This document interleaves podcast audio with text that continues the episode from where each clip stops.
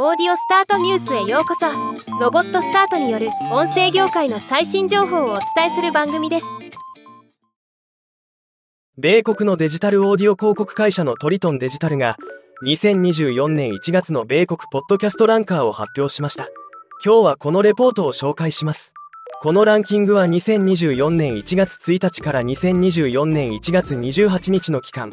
米国ポッドキャストを対象にトリトンデジタルのポッドキャスト測定サービスポッドキャストメトリクスで計測されたデータによるものです。ポッドキャスト番組ダウンロード数番組をダウンロード数でランキングした結果トップは NPR ニュースナウ2位はクライムジャンキー3位はアップファーストと続きました。ポッドキャストリスナー数続いて番組のリスナー数でランキングした結果です。1位は NPR News Now。2位は Crime Junkie。3位は Up First とトップ3まではダウンロード数と同様の結果に。リスナー数ではトゥルークライムジャンルが引き続き圧倒的な強さを見せています。セールスネットワーク。